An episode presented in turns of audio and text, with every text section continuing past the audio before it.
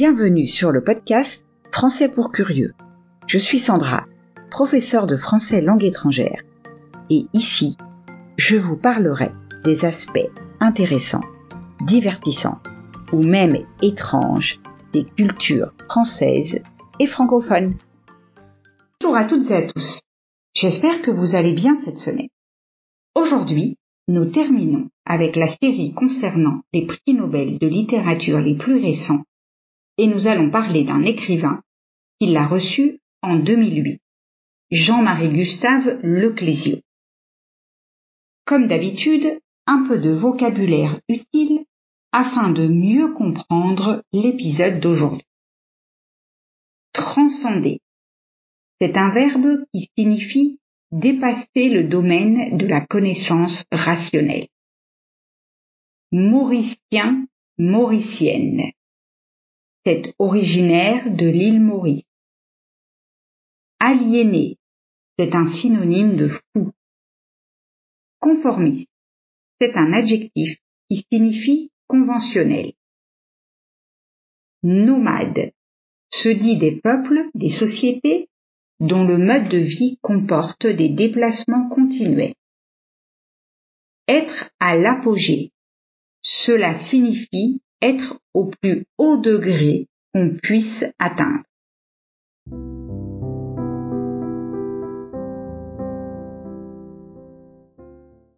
Entrons maintenant dans le vif du sujet.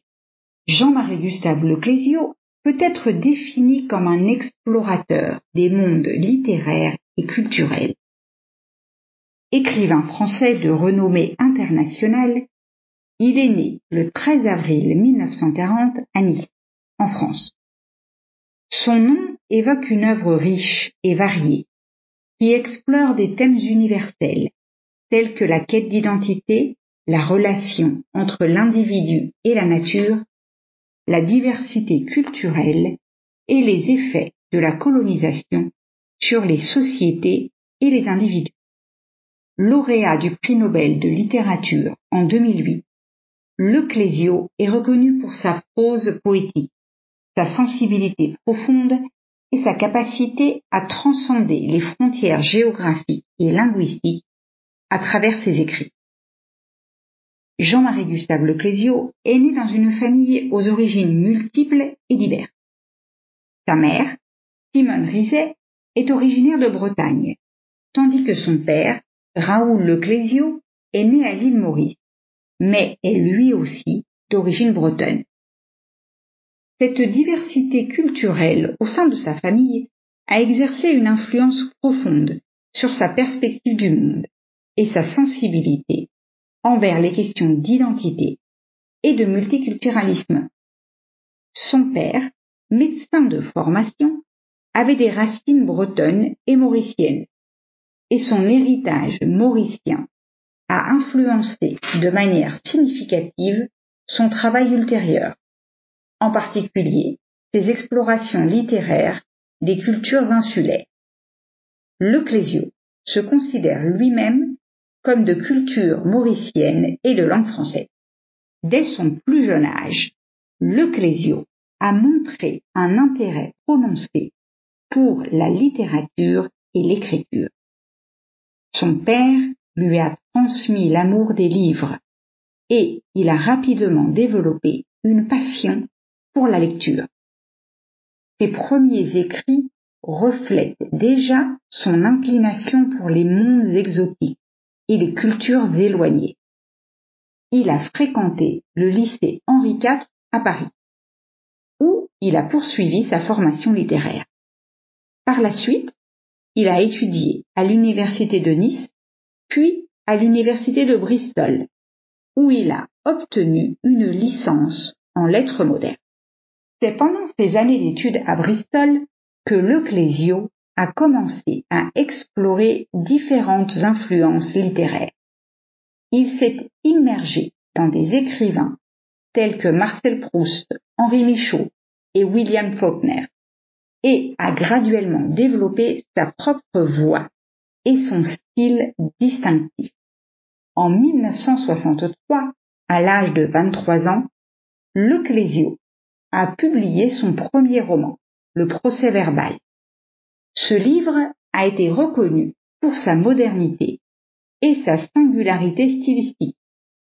Il raconte l'histoire d'Adam Polo, un personnage en quête de sens dans un monde aliéné. Le roman explore les thèmes de la désintégration de l'identité et de la communication, annonçant les préoccupations qui marqueront le travail futur de l'Ecclésio. Dans Le jour où Beaumont fit connaissance avec sa douleur, publié en 1969, il aborde la question de l'individualité face à une société conformiste. Les thèmes de la marginalité et de l'isolement, qui ont été des fils conducteurs tout au long de sa carrière, commencent à se manifester clairement. L'exploration des cultures et des territoires occupe une place centrale dans l'œuvre de Loclésio. Son roman Désert, publié en 1980, est un exemple éloquent de sa capacité à plonger profondément dans un univers culturel spécifique. Dans ce livre, il explore la vie et la culture des Touaregs du Sahara, dépeignant leurs relations complexes avec le désert et leur mode de vie nomade. La poésie de son écriture capture la beauté du désert tout en mettant en lumière les difficultés et les tensions auxquelles les Touaregs sont confrontés. Le Clésio ne se contente pas d'explorer les cultures éloignées géographiquement, mais aussi les cultures oubliées ou marginalisées. Dans la guerre, il évoque la vie des Indiens d'Amérique du Nord, un groupe souvent négligé dans la littérature occidentale.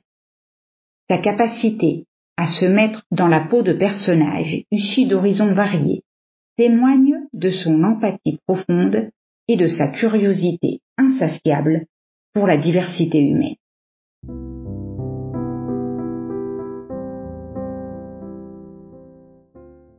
D'un autre côté, l'engagement social et politique de l'écrivain transparaît dans ses écrits.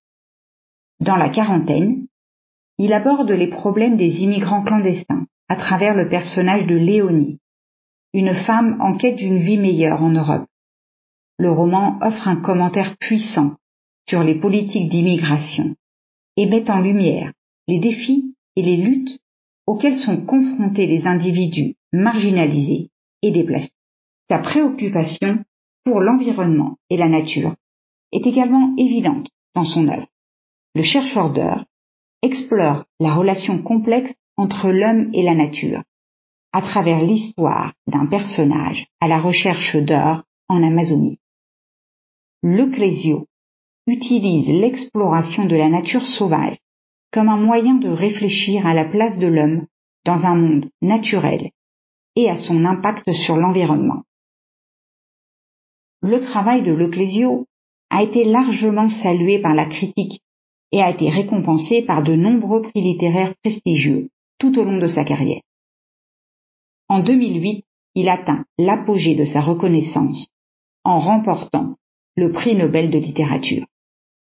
L'Académie suédoise a salué son écriture comme celle d'un écrivain de nouveau départ, de poésie, de l'aventure et d'extase sensuelle, explorateur d'une humanité au-delà et en dessous de la civilisation régnante.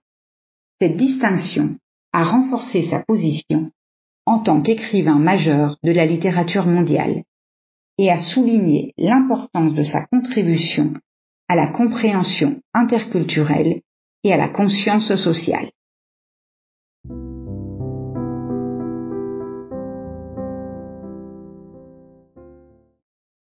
Enfin, qu'en est-il de l'héritage culturel de l'auteur?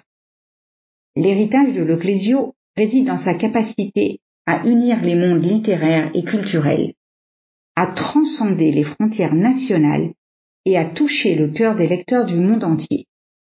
Sa prose exquise et évocatrice, sa curiosité insatiable pour les cultures diverses et son engagement envers les questions sociales en font un écrivain dont l'influence perdure.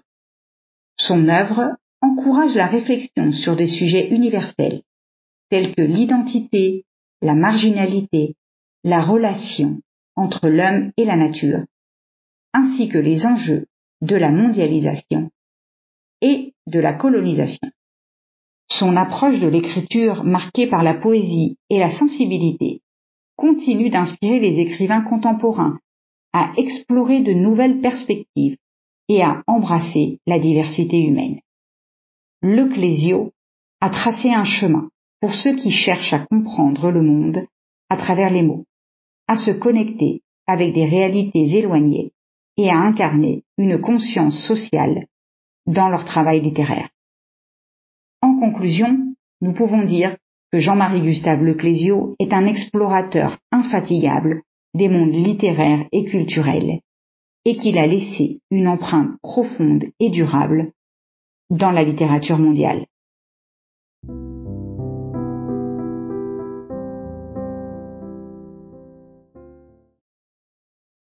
Et voilà, nous arrivons au terme de l'épisode d'aujourd'hui.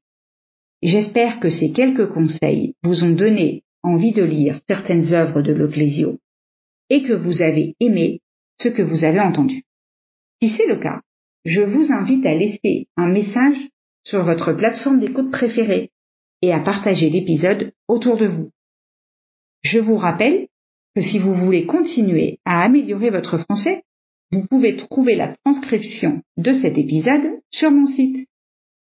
On se retrouve la semaine prochaine pour parler d'acteurs et d'actrices français ayant reçu un Oscar.